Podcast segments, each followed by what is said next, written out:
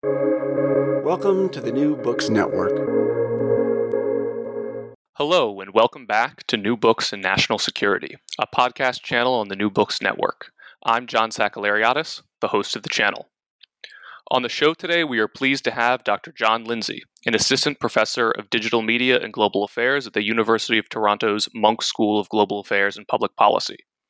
We'll be talking to Dr. Lindsay today about his new book, Information Technology and Military Power. John Lindsay, welcome to the show. Thanks very much. It's great to be here. Dr. Lindsay, I'd like to start with the introduction to this book, where you detail some experiences you had while on deployment as a U.S. naval officer. It was clear that your time in the military left an imprint on you, and the book that follows seems to be a fulfillment of certain ideas that began germinating dur- during your deployment. Tell us about that. Absolutely. This book is, uh, in many ways, a very personal project. Um, you know, I'm right now a professor of political science and international relations. If you would have asked me um, if I had an interest in that or I would have foreseen that future uh, in college, I would have said, no way, right? I was interested in uh, philosophy, computer science, artificial intelligence. But I had paid for my undergraduate education uh, through the Naval Reserve Officer Training Corps. Uh, so uh, owed the Navy some t- some time, and immediately found myself uh, working as an intelligence officer in the naval aviation community, and sent forward to the U.S. Uh, Joint Task Force headquarters during the Kosovo operation. Um, and that was uh, really, really eye opening to be a very, very junior person um, uh, looking at uh, target intelligence, looking at uh, information about what kinds of things we were considering for the bombing campaign and whether it would meet these objectives, on, so on and so forth. And then watching our handiwork on CNN uh, the next day. So uh, that was a bit of a surreal experience to see that um, here I'm working in this uh, very comfortable office like digital environment. Uh, and yet, clearly, our actions are having incredibly real and dramatic uh, uh, effects for people uh, hundreds of miles away. So that sort of started this long odyssey of thinking about the relationship between uh, organizations, technology, and war as we started to enter this new and strange reality where uh, the people that were fighting war were far away from its physical effects. So, uh, so yeah, that that really was a formative experience for me, and in many ways, this book is kind of uh, unpacking uh, that that experience. Well, let's jump right in. In in chapter 1, you introduce what you call the technology theory of victory. You then go on to do a few things which I'm going to try to summarize. You explain why we should be skeptical of the theory, why it continues reappearing, and how we should really think about the relationship between information technology and war. How'd I do? pretty good, pretty good. Uh, yeah, I, I use this this this uh, this idea of the technology theory of victory. It's not a phrase that anybody else uses. Uh, in fact, um, this is a recurring idea that has been known by lots of different names. So um, you can look in the 1970s. There was an idea of the electronic battlefield. Okay, in the 1980s, the Russians looked at things the Americans were doing, and they described an emerging reconnaissance strike complex There was all this enthusiasm in the 1990s for a revolution in military affairs. Uh, the Chinese borrowed the same idea. They started talking about informatization or CCWA of war. Um, and you can see some of these same ideas today in the way that people are talking about artificial intelligence and quantum computing. And in a nutshell, it's the idea that new information technologies will make it possible to gather more information fuse that information into a more accurate picture of the battle space, and then use that to target increasingly precise weapons. And this suite of seeing everything, coordinating everything, and being able to attack anything will make war, and people vary on how they describe this, uh, more dramatic, more decisive, uh, certainly more speedy. That's a recurring theme. And so there's this idea that, again, recurs again and again, even though the technology is constantly changing. So that's sort of what I mean by the technology theory of victory. Um, and once you put it in that historical context, right, it's obvious that uh, it hasn't always worked out that well, right? We've seen uh, lots and lots of disappointing military experience uh, from the United States and from others uh, over the course of the last several decades while these theories were being articulated. So uh, that's a little bit of a puzzle. Uh, number one, why does the theory not work? Number two, uh, given that it doesn't seem to play out, um, why do practitioners keep embracing it uh, over and over again? So, you know, this is kind of an interesting regularity that the, that the book is meant to unpack. Um, this idea that I call the technology theory of victory, right, is a species of what scholars in general would talk about as technological determinism. The idea that technology, especially new technologies, will force politics and economics in very specific directions. So this is an effort to really problematize and question that assumption. And you argue that um, there is something, even if the the theories are wrong, there is something um, that we should be taking away from the fact that people keep returning to, to returning to technology, and that has to do with the way the battlefield has changed um, as a result of militaries becoming more reliant upon technology as a means to understand the battle space. Can you speak to that a little bit? Yeah, absolutely. So, you know, I think there's a couple of ways to look at this. Um, you know, I'm not the first to criticize these ideas, um, especially in the 1990s and the 2000s. Um, there was a big allergic reaction, both from scholars and especially from officers in the ground forces. And we can talk about that later if you want, uh, against these technocentric ideas that technology would, would change a war. And so most people just attacked this and said, uh, this is crazy. Uh, you know, war is inherently uh, frustrating, uh, difficult, uncertain, et cetera, et cetera. Uh, and so, you know, you can say, hey, these are just bad ideas. And so people are confused, and the fact that they keep reinventing them just means uh, they don't understand the nature of war, they don't understand history, et cetera, et cetera. Um, but I don't want to do that. I want to kind of find this middle ground that says, you know what? Uh, this has, you know, technology has not had no effect. There have been effects, and there are certainly cases in which technology has made a difference. It just hasn't always made a difference. So clearly, there's some condition going on. So you can kind of think that there's there's two arguments. One, the revolution in military affairs has not been uh, has not had the performance that its original optimists and boosters expected. But number two, it also hasn't failed the way that its critics expected. And when it succeeded, it wasn't always for the reasons that the boosters originally expected. So, it's sort of pointing out that there must be some uh, other conditions, and these conditions are not technological conditions. They have to do with strategy and organizations that um, that that that condition whether technology is going to have an effect. So that's that's kind of the first argument. Is trying to take this middle road between optimism and pessimism by pointing out that the effectiveness of technology is really conditional on more social and organizational factors.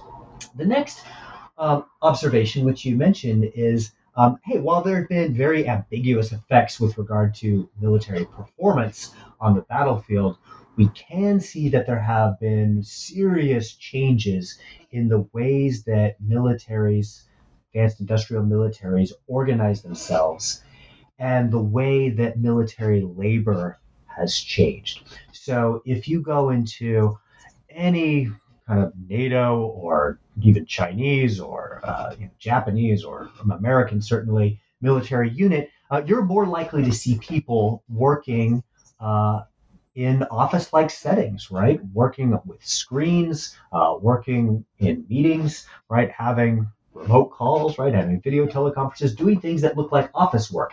Very, very different from, you know, sort of the traditional picture of military activity in the mud, in jets, in ships, on battlefields, right? And so there's been this shift from physical labor and physical fighting on the battlefield to intellectual work, to cognitive work in remote office spaces.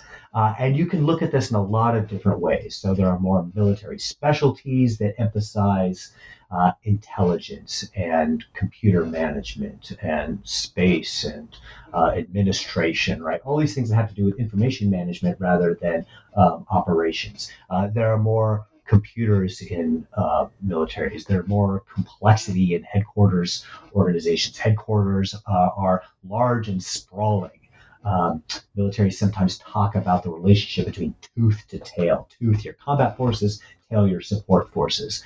And uh, the tail has been growing at uh, a large clip, even as the overall size of military organizations have been shrinking. So there is this really, really dramatic change in the form of military organizations, even though this hasn't translated to dramatic changes in the effects of these organizations. My favorite line, I think, in the in the whole book was where you write it wrote that the um, informational turn uh, in warfare is the product not of the digital computer but the rise of the general staff. So thanks for explaining that. I think it's important to setting up your core argument, which I want to get into right now. So, what is information practice, and how does it relate to military performance? Great, thanks for that question. So, uh, I use this term information practice, and you know, kind of the intuitive meaning is what practitioners do with information. So, uh, this whole project was not to kind of uh, have yet another diatribe against the revolution in military affairs or network centric warfare. It was to ask what are military personnel actually doing in these environments? Um, given that you have all these changes that I just described, and you have people that are working in these remote, uh, information intensive, uh, digitally reliant uh, environments, right? So they're totally using a lot of technology. Question is, well, what are they actually doing? Um, and so all of the cases, which we'll talk about in a moment, are kind of deep dives, both historically and in cases in the field more modern operations, um, trying to look at how people actually interact with things. And so information practice refers to that, but specifically, it refers to the ways in which people use technology to make sense of the world and to exert some influence on the world and in the process deal with a lot of the breakdowns and frictions that occur when they are trying to do that. So information practice is just a question of like what are practitioners doing and how are they dealing with the constant uh, problems that are inherent with large organizations working in this information intensive environment. And you identify two um, key components to this in the internal environment and the external environment. And you use this metaphor of a bridge to explain how um, good information pr- practice is achieved. Can you tell us a little bit more about that? Yeah, so, you know, maybe it's helpful to go a little bit back to first principles here. You know, we all live in the information age, we're surrounded by information, but there's a surprising uh, kind of lack of understanding of what this information stuff really is. And you know, I think we all sort of intuitively go to bits and bytes, right? We're like, oh, the information is the stuff that's online, the stuff that's being transmitted, the stuff that's on disk. And certainly that's part of it, but you can get information from a lot of different places, can be about a lot of different things. So uh, I think that the very helpful way for understanding information, there's a lot of kind of philosophy and linguistics that is behind this, is as a relationship. And in a military context, kind of the most simple level, right? Uh, information is a relationship between things that are dangerous and far away, or maybe they haven't yet happened. They're your plans, or they've happened in the past, or intelligence. Um, relationship between things that are far away and uh, pictures, reports, uh, diagrams, figures that are very, very close. And so the question is well, how do you manage that relationship? So, information practice is about managing this relationship between things that are close and things that are far away. Uh, so, if you think of it as a relationship, well, there's two points. And so, one endpoint is the environment that you want to know about, you want to influence. The other endpoint is the organization where you're actually looking at what's going on and you're coming up with plans for what you want to do.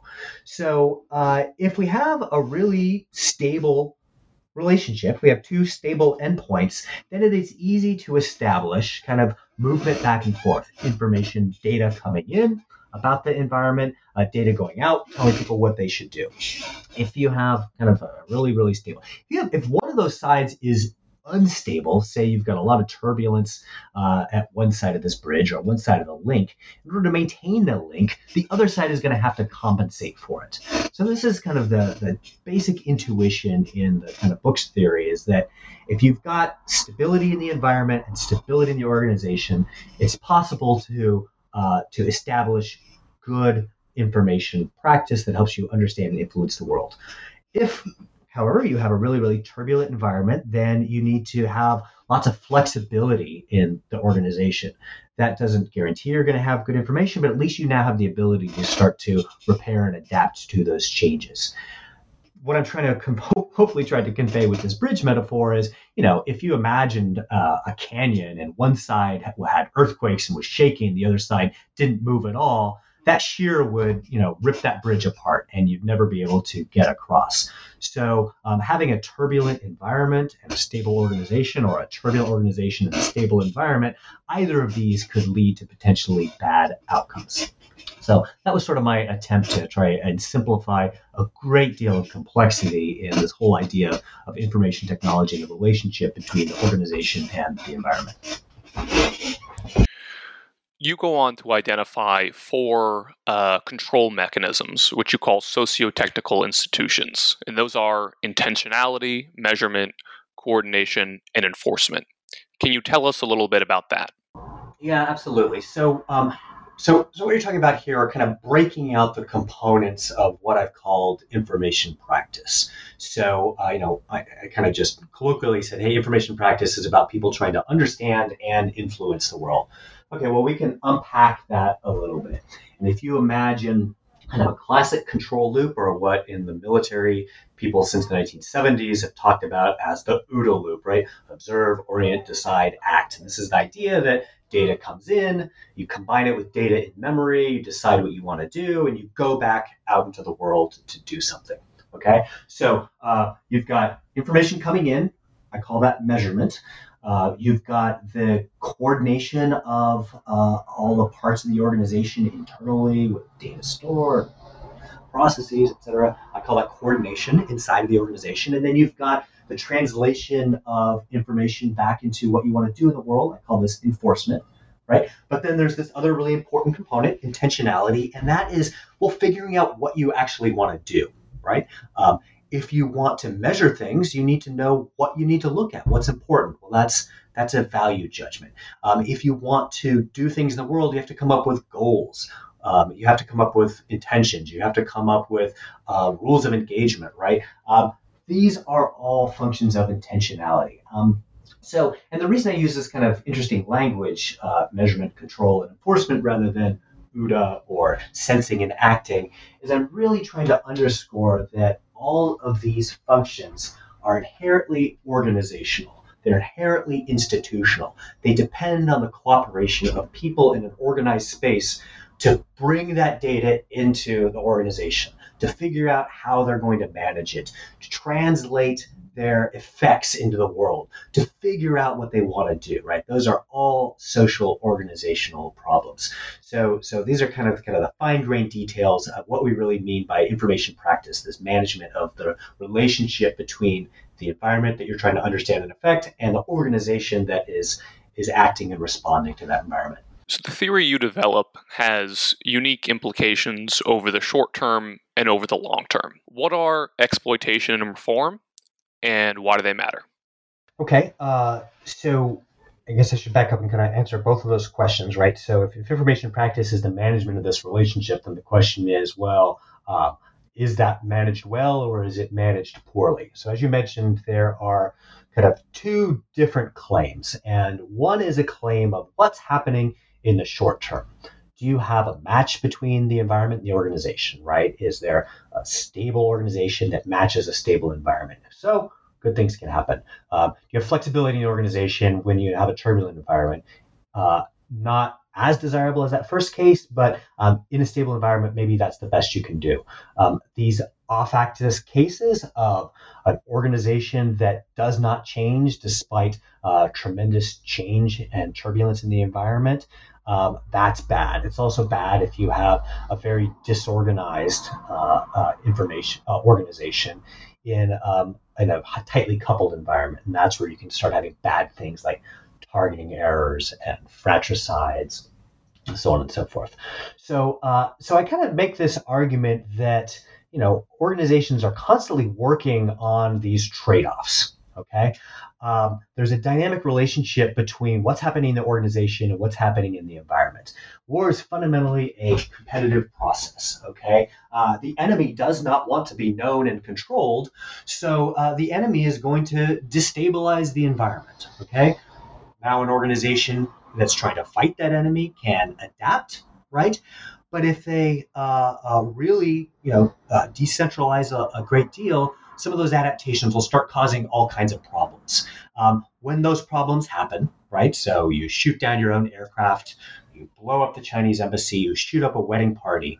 Suddenly, management says, oh my gosh, we've got to intervene and fix our processes. Like, we've got to be able to do better than this. So they start imposing more rules, coming up with new ways to do things, and come up with a better fit for the environment that they now understand. If they solve that, that's great. Um, uh, but now they're in a world in which the adversary or chance or nature, right, um, may start changing the environment once again. So you kind of go around and around and around, right? The environment changes, the organization tries to fix it, uh, uh, bad things happen, the organization then uh, intervenes. And you can then get into my second claim, which is more the long term claim that says as organizations kind of go through this process, they tend to pile on more and more controls. They tend to get more and more complex. They have more sophisticated, nuanced ways of processing uh, information. But because they're going round and round these different uh, uh, modes of information practice, right? They don't actually have kind of a final, you know, performance advantage. They get more complex without uh, being definitively more effective. I want to move now to uh, the topic of fog, friction, and Clausewitz. So, first of all, who is Carl von Clausewitz? And second, to oversimplify matters a bit, Clausewitz has a negative view of fog and friction, but you disagree. Why can these things be a good thing? Yeah, uh, so who is Clausewitz? Clausewitz is probably the patron saint of you know academic security studies. Uh, Clausewitz was a Prussian officer who, um, in the early 19th century, was looking at a dramatic change in the nature of war um, wrought by the Napoleonic Revolution, kind of the mass mobilization uh, revolution, and um, tried to think deeply about the nature of war. And um, Clausewitz famously describes uh, war as a duel, right? There are opposing wills that are trying to impose their way on the other. Um, and uh, and they're doing this in a very very kind of violent contest, right? So uh, uh, war is politics by other means. Uh, it's politics by means that are violent, frustrating, uh, full of passion, chance, and uncertainty. Sometimes describe uh, Clausewitz's view of war as the rational use of irrational means. So, uh, friction, uncertainty, violence, fear, exhaustion are all fundamental to the experience of war. And this resonates with anybody uh, that has ever been involved with or read about kind of combatant experience ever, right? Nothing ever goes right. Things break down. Uh, the organization is at war with itself, right? There's this tremendous friction. Clausewitz uses these mechanical metaphors of machines seizing up, right? Machines uh, uh, encountering all of this resistance uh, within their, their own components, okay? Um, and and Clausewitz says, hey, you know, the only way to deal with this, and he literally says, you have to have genius, right? And genius is this romantic idea that you will have basically someone like Napoleon, right, who is able to see the big picture and is able to transcend rules and creatively come up with uh, new solutions. Um, he's able to, you know, not get uh, totally bogged down by um, all of the friction, uncertainty, and pressures that are are going on at the moment. Okay, so um, so in a sense, this project is saying, okay, let's take this Clausewitzian idea that everybody has kind of, you know, said, hey, this makes a lot of sense. Let's think about it in the digital world. Um, and I should say that, you know, some several people that have uh, been enthusiastic about digital technology have written books with titles like "Lifting the Fog of War." Right, this this kind of notorious book by uh, Admiral uh, Bill Owens wrote just before the Iraq War that you know technology would help lift the fog of war. Well, of course, that didn't happen. Right, there's a great deal of friction and uncertainty. And one thing that this book points out in its studies of information practice is that that friction persists, and the friction is in our interactions with digital technology, with the organization's interactions uh, with itself. Okay, so that friction continues even though you have all these tools that were supposed to improve awareness. They're supposed to reduce uncertainty, but the very tools that are intended to reduce uncertainty become new sources of uncertainty. So that's number one, is that friction, good old Clausewitzian friction, still exists with us. I call it information friction. Okay, but uh, part two of that is okay, if genius is the solution, this is no longer just about the commander, right? The great Napoleonic genius. Um, there's a little bit of genius in all of us, right? And uh, uh, practitioners, um, junior officers, um, non commissioned officers, um, uh, are dealing with this friction often in very, very creative ways. They're coming up with uh, new hacks, right? They are maybe writing a little bit of code. They're um, uh, maybe coming up with new prototypes. Uh, they are coming up with new uh, ways to use technology in ways that um, uh, were not expected before the conflict. And that allows them to actually start working through this friction. And I think that this is actually really, really important for dealing with uh, the inherently turbulent nature of war. So I think that while uh, I, I, totally agree with the Clausewitzian view of kind of friction as a source of resistance and difficulty within the machine. It's also important to recognize that friction can be a source of traction that allows the organization to start working towards new solutions. So, uh, friction is uh, inevitable, but it's also part of this mechanism that allows organizations to start adapting from the bottom, bottom up by, by leveraging that inherent genius that they've got. Right. Now, the heart of your book is four case studies, which really help uh, concretize all the ideas and the theory we just we just discussed. We unfortunately are not going to have time to get to all of them to, today. However, I want to look at at least a few of them in depth. So let's begin with the British. How do the British operationalize good information practice during the Battle of Britain? So I I included this case for you know a couple of reasons. Um, you know, number one, it is uh, really really well known. Everybody knows that it was a success case. When you look at the kind of historical command and control literature from the 1970s and 80s, uh, people are always talking about the Battle of Britain as a case in which the use of uh, information technology, in this case uh, radars um, helped uh, Britain to overcome its uh, quantitative disadvantages versus Germany. So Germany had more uh, fighters and bombers than um, the British Air Force had. Um, the British Air Force had to stay alive in order to uh, dissuade, you know, the Germans from launching a land invasion. Okay, so um, so if I have a story about information technology uh, being dependent on these conditions, we sure better see those conditions in one of the most famous cases of successful command and control. And while there's been a ton of ink spilled on the Battle of Britain, I don't think those conditions have been uh, sufficiently appreciated. And there are two of them. Uh, number one, uh, the problem that the British had to solve was incredibly stable.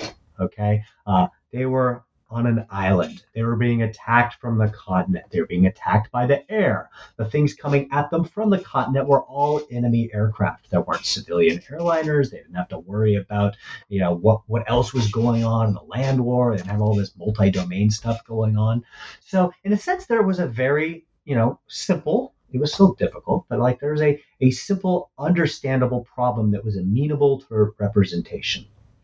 Number two, uh, uh, the organization dedicated a lot of time to solving this particular problem.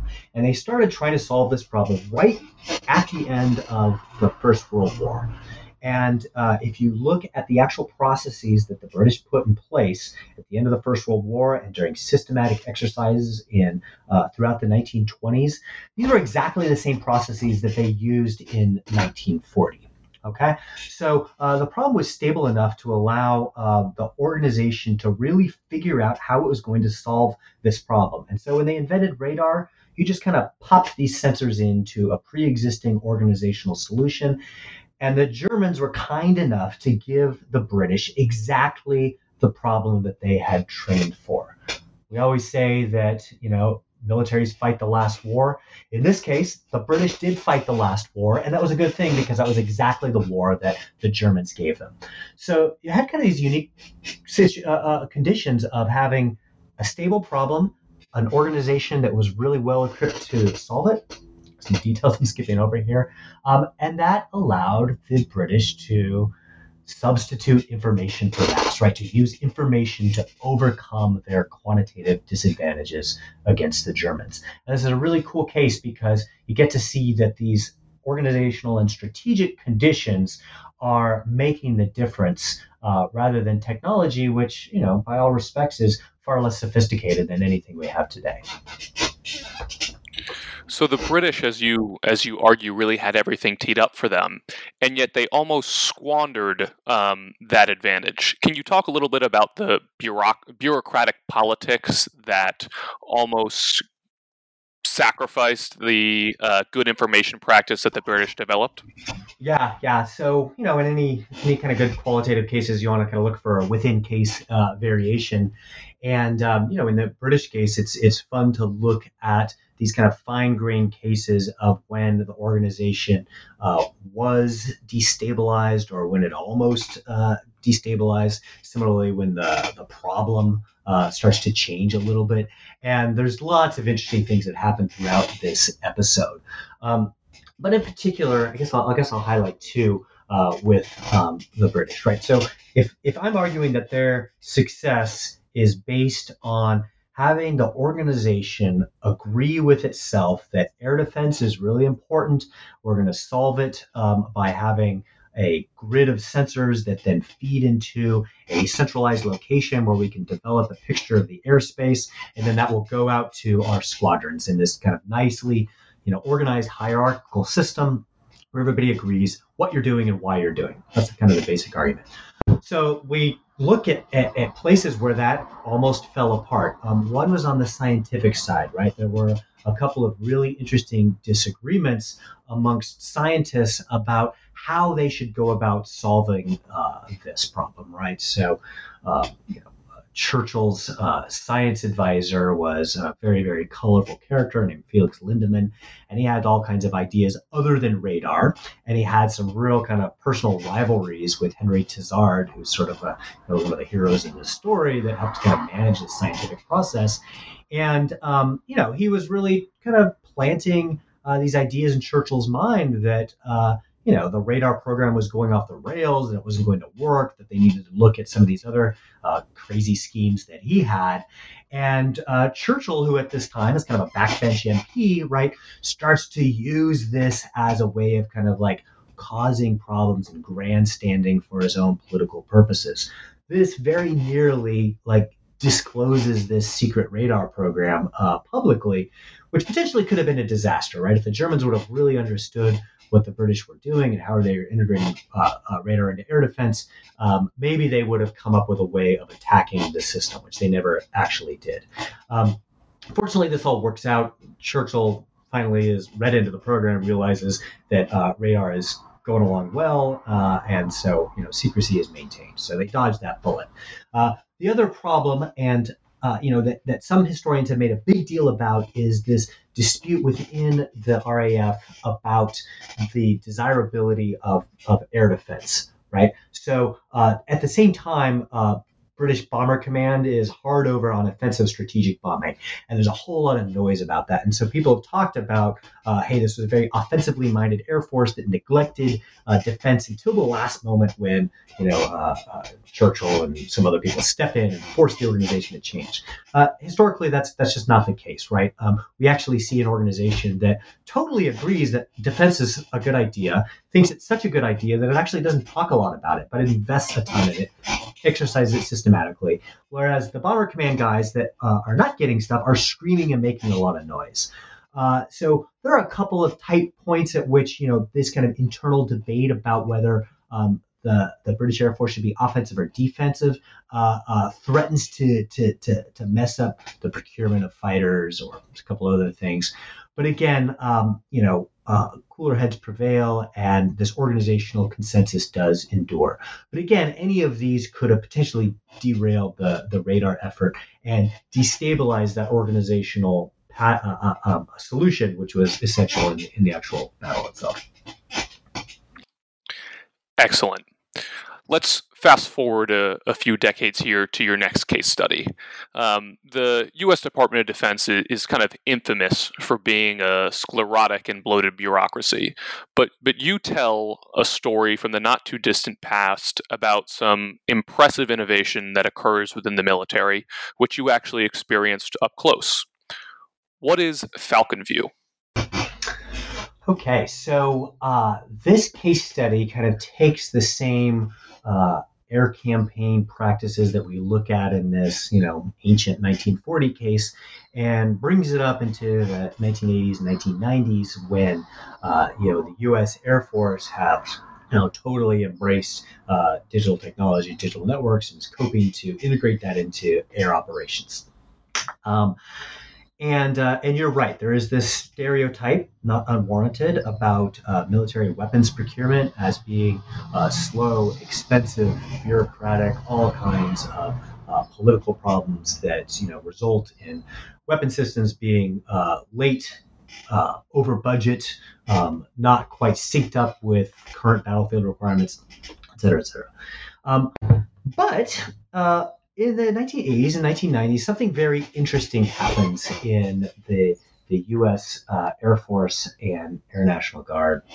Um, you have pilots who, you know, are usually very technically inclined. They come from an engineering background. They've all got college, you know, degrees, and so they're very savvy. They're also very motivated because they're responsible for uh, their own flight planning and their own, you know, management of the missions. And so they start buying pocket calculators and early PCs, and they start coming up with ways to like automate and digitize some of their flight planning.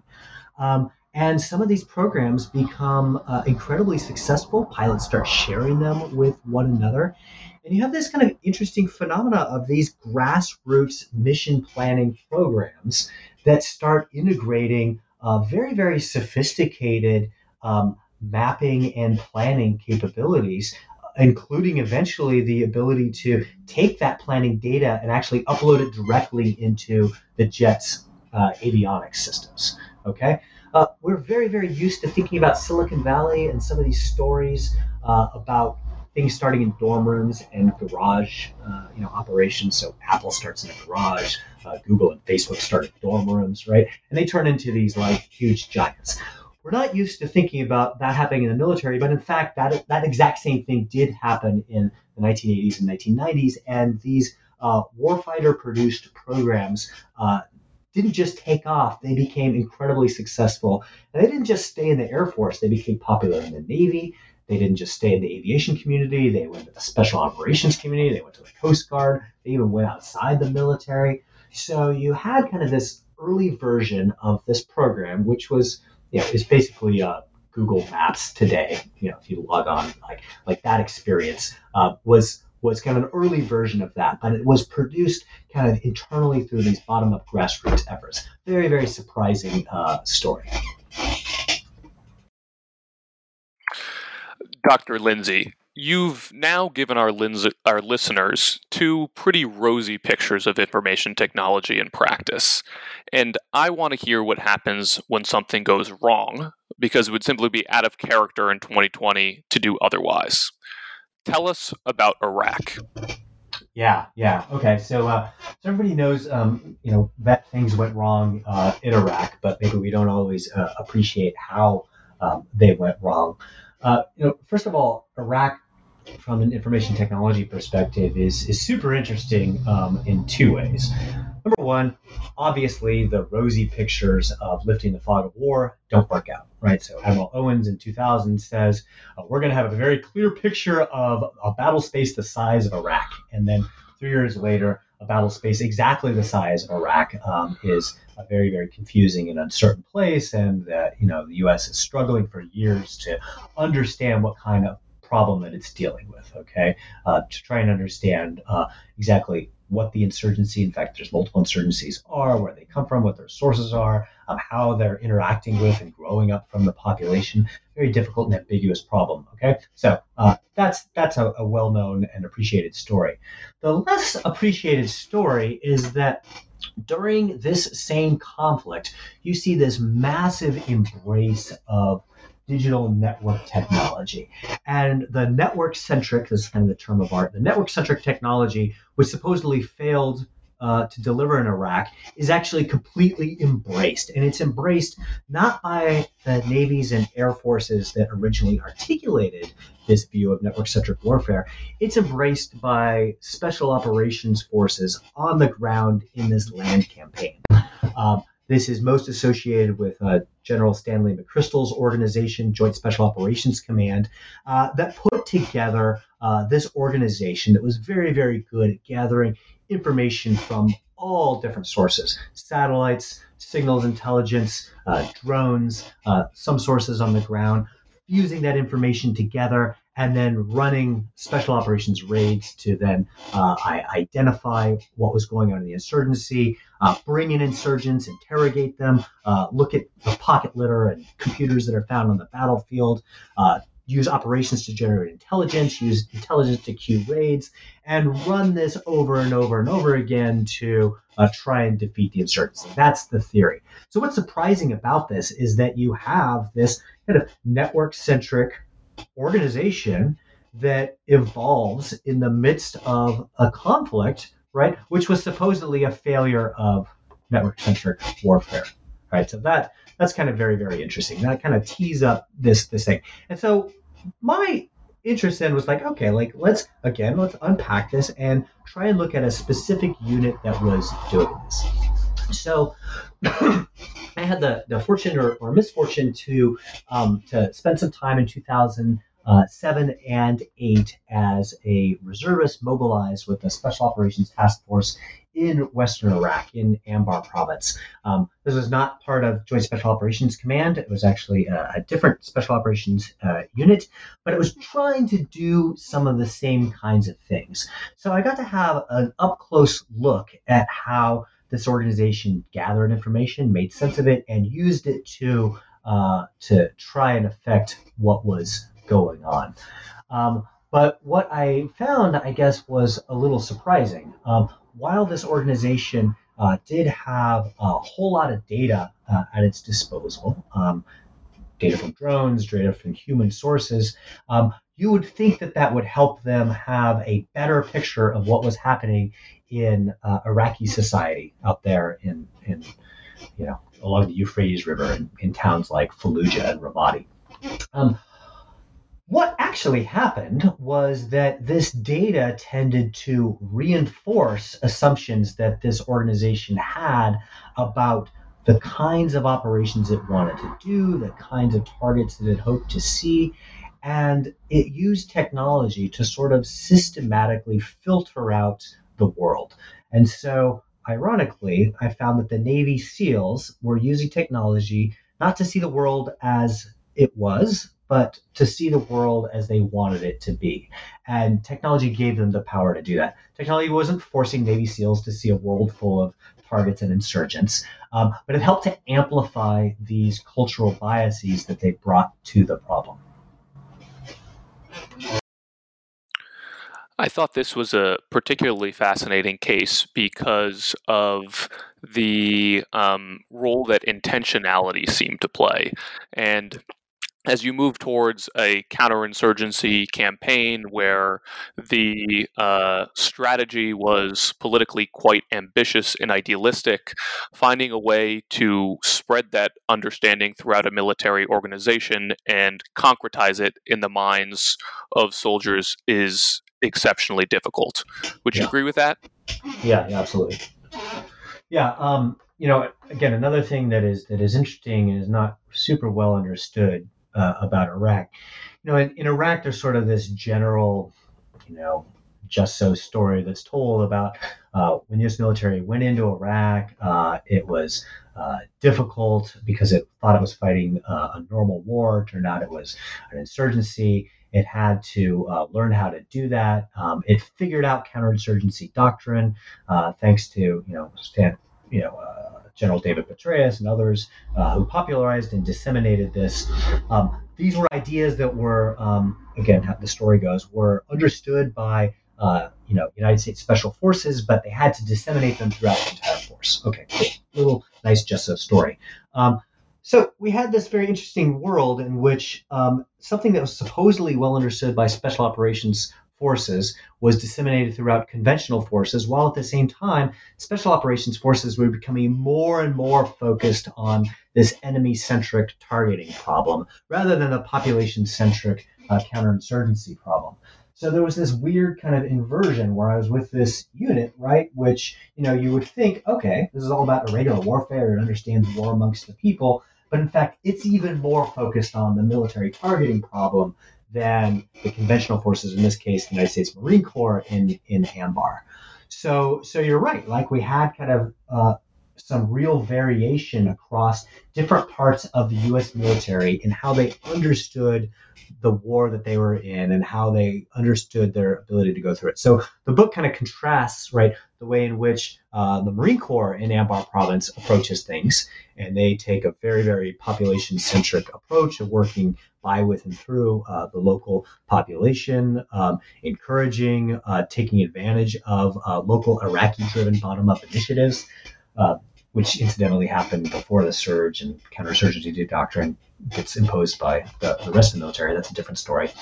Um, but in that same territory, in Anbar province, you also have these special operations groups that are very, very focused on the targeting problem, right? Um, almost to the exclusion of all else. They talk about doing kind of winning hearts and minds, but they're really, really focused on finding finish fixing and finishing insurgents. So just having that variation across units, um, you know, is is suggestive of the kinds of kind of uh, uh, complex, disorganized, bottom up, what I call organic modes of of organizing things. Um, but at the same time, within this Navy SEAL organization, you also had extremely strong consensus about what should be doing. So, um, whereas in these first two stories that we told, kind of the Just So story and in uh, the Battle of Britain, which was a nicely kind of top-down, hierarchical, organized, uh, uh, institutionalized solution, and then this nice bottom-up story about Falcon View, where it was like an organic, adaptive thing, and that was great. We had this complicated mixture in the unit that I was with in uh, in Western Iraq, where you had um, you had the kind of top-down consensus, like the Battle of Britain, about what the organization wanted to do. It wanted to hunt insurgents, but you also had this very, very organic bottom-up way of um, going about doing that that you had in Falcon View, and this interacted in this very perverse way where you had practitioners that were responding to friction, to trying to improve what they were doing, but they were guided by this vision, this consensus informed by Navy SEAL culture on how they did that. Okay. So friction kind of encouraged them to continue optimizing along the path that the organization wanted rather than um, what I argue would have been most appropriate for uh, for the actual environment, and that results in this condition that I describe as insulated information practice, and that's when uh, uh, information practice responds more to the incentives of the organization rather than the environment. In the final chapter of the book, you develop some recommendations. I want you to explain um, what you ultimately call adaptive management to our listeners uh, and how it can help warfighters improve their information practice. But I'm going to ask that you use one of two analogies to do so combined arms warfare or jazz. Go. okay, uh, the jazz one's great. I didn't see that one coming, but uh, yeah, it works. Uh, so, so this, this is a great segue from the case we just talked about because in many ways the uh, task force in Anbar combined the worst of both worlds. Right, they had kind of a, an insulated um, uh, view of the world, but they also had a very friction-filled uh, world of kind of breakdowns and mistakes. So you had both kind of like the failures of top down and the failures of, of, of bottom up um, uh, in the same case. Kind of remarkable, right? So um, it kind of goes to, to the reason that like it would be nice to have an organization that could have the best of both worlds, right? Wouldn't it be nice to have the good things that management can bring you, right? A common vision on how you should fight, and how you should organize, what kinds of things matter in the world, but also the ability to um, to adapt and change in a smart way um, as the environment starts to change. And it's going to change because, well, we're talking about war. It's a very hyper competitive um, environment. So, uh, so you know, I, I kind of come up with a couple of, of, recommendations on how to do that.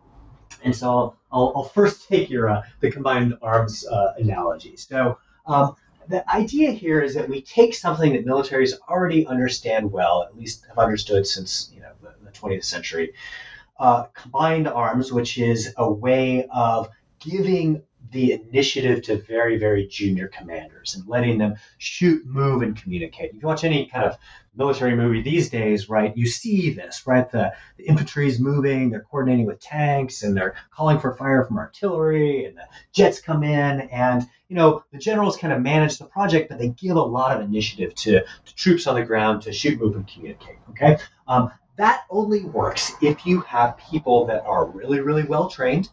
They speak the same language. They've got the same concepts. Uh, they've trained together to do this in difficult situations. So you have a common vision, a common set of doctrinal concepts that then enable at runtime this incredibly fluid, bottom up, improvisational, jazz like way of fighting war. Okay, so combined arms warfare is kind of uh, uh, jazz in the industrial age, if you will. Um, and my argument is like, well, we need to adopt the same approach in the way that we uh, uh build, procure, and manage uh, large scale command and control systems. Um, and what that means is that you're not just shooting, moving, and communicating, but you're actually uh, intervening, changing, redesigning, prototyping, and hacking the systems uh, in near real time. I actually call this runtime design to to, to sort of riff off of this idea that you know uh, most of traditional design work happens at design time. And so you know uh, there are requirements. Those requirements are led out to a contractor. The contractor builds and tests the system. You give it to the military and then they operate it but in fact, right, what actually happens in the real world is that operations involves tinkering and redesigning. So if we take that kind of combined armed warfare idea, but then import it into this arena, then it's a set of kind of you know stories about hey, we need to have some baseline consensus on what the organization should do, on what kinds of skills that are involved. Um, we need to kind of raise both the technical and the organizational acumen of practitioners so that when they are engaging in this bottom up improvisational coordination, they understand how they are potentially uh, uh, interacting and affecting uh, other users. So it's kind of a call to really push technical expertise forward and to have the organization itself recognize that this ferment of creative activity is actually essential to um, uh, uh, uh, performing well in a digitally intensive environment. Uh, because my big concern is, we talk about this in the book and you know plenty of other examples, is that we're actually going in the opposite direction. Um, uh, our concerns about uh, systems not working, about them not interoperating, about cybersecurity, right, are actually uh, uh, creating this drive within organizations to really lock down and overmanage their their um, information systems. And I think that this is a really, really big danger because you know we risk actually um, bleeding that bottom up uh, uh, capability, which actually makes these systems run in practice. Now, the book concludes with what I admit is the most enjoyable and I'll even venture lively methodology section that I have ever read in my life, which says something about you and it says something about methodology sections. In it, you write that the quote logic of presentation of the book is quite different from the quote logic of discovery. Why did you want to tell your readers about the logic of discovery? Okay. Um, well, so I think the reason that well, there's there's many reasons that methodology sections sections are boring. I will tell you that methodology sections in ethnographic and anthropological work are far more exciting, um, and you know that community has kind of embraced uh, what they call confessional accounts, right? Which is like openly admitting that um, the researcher that's doing field work, right, is a big part of like how these concepts are eventually presented. Um, and you know, I think a lot of that detail tends to be you know swept under the rug, um, even in like very very kind of uh, formal statistical large N or kind of comparative qualitative casework, right? We present this picture as if, oh, I sat back, I came up with a really clear dependent variable, I came up with some hypotheses, I came up with a really clear uh, research methodology, and I went out and tested it and did things. And that's great, and that's the way that science should happen. But um, the, the evidence from the history of science, in both the natural and social science, is overwhelmingly clear that like that's not actually how science really happens, right? The information practice of science is much more of this kind of messy, friction-filled uh, interaction between bottom-up and top-down processes that the book describes. Okay, so I kind of wanted to be honest about that, right? Uh, the way it gets packaged is really important, and that's how you kind of make a convincing, rational case. But the way you get there is kind of full of friction, difficulty, and contingency. So, in a sense, I kind of wanted to do that just to sort of point out something that everybody knows, but our disciplinary norms don't really allow us to say out loud. Terrific. Um, I think this has been an excellent conversation, Dr. Lindsay, but we're running short on time, so I want to wrap up with two quick questions. First, if your readers could take away one thing from this book, what would you want it to be? And second, I was pretty struck by the range of sources that you drew on for this book. You cited, for example, Alice in Wonderland at, at one point. What was your favorite thing that you read during research? So, in answer to your first question, I, guess I'm waffling here, but it depends on which audience I'm talking to. Part of the challenge of this book it was that it spans um, at least three very, very different communities. One is the kind of uh, practitioner centric security studies world. One is the international relations scholarship world. And the other is the kind of history and sociology of technology. So I'd probably say different things to uh, any of them. But uh, I think the overall message is that the means of reducing uncertainty are themselves sources of uncertainty. And so we need to have some serious humility in what it's possible to achieve with digital technology. Uh, let's see, and your your, your favorite thing, yeah. My my favorite thing. Um, oh gosh, um, I had I had many favorite things um, going through this. Um,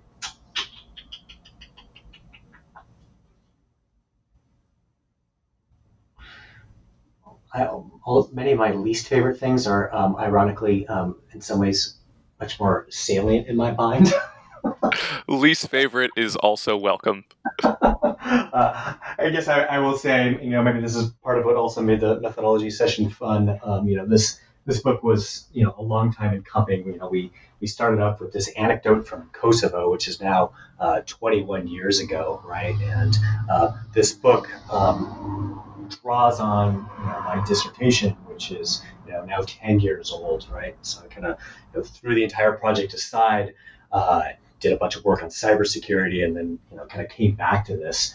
So um, you know, there's been some serious, serious like uh, growing pains and difficulties with this. It's the mark of, you know, any, I think any author that struggles with their topic, you know, ends up uh, hating it by the time they actually uh, publish a book on it. So, um, you know, I kind of a love hate relationship with it. I think that's totally um, not not uncommon. But you know, this was such a long process, and in many ways, such a personal process that, you know, in some ways, uh, you know, those are amplified.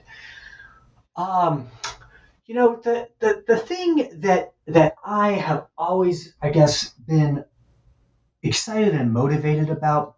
I, you know, uh, there is this theory in there which you know makes a lot of good sense in the international relations security studies world. But for me, what what I was very excited about was kind of just to ask some basic questions of like like how do people actually learn things? And I'm kind of just fascinated by the very, very fine grained interactions between people and representations and this constant switching of attention between what's happening in the world and what you're looking at.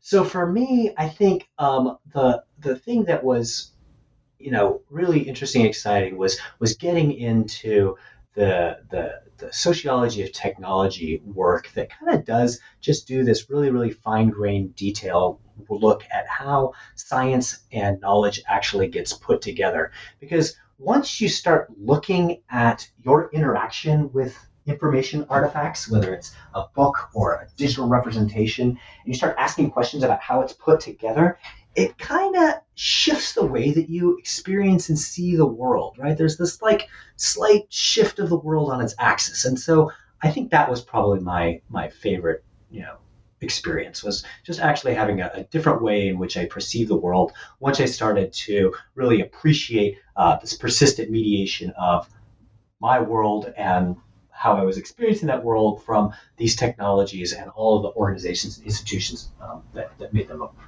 Long-winded answer. I apologize for that, but that'd be my. Well, I'm very happy you said that because this book really is going to be of interest to so many more people than only those interested in military affairs, and it's for exactly the reason you just said. With that, um, I'm going to sign off. So, thank you so much, Dr. Lindsay, for joining us today, and thank you to all of our listeners for joining us at the New Books Network. Terrific. This has been a lot of fun. Thanks. Thanks a lot for having me on board.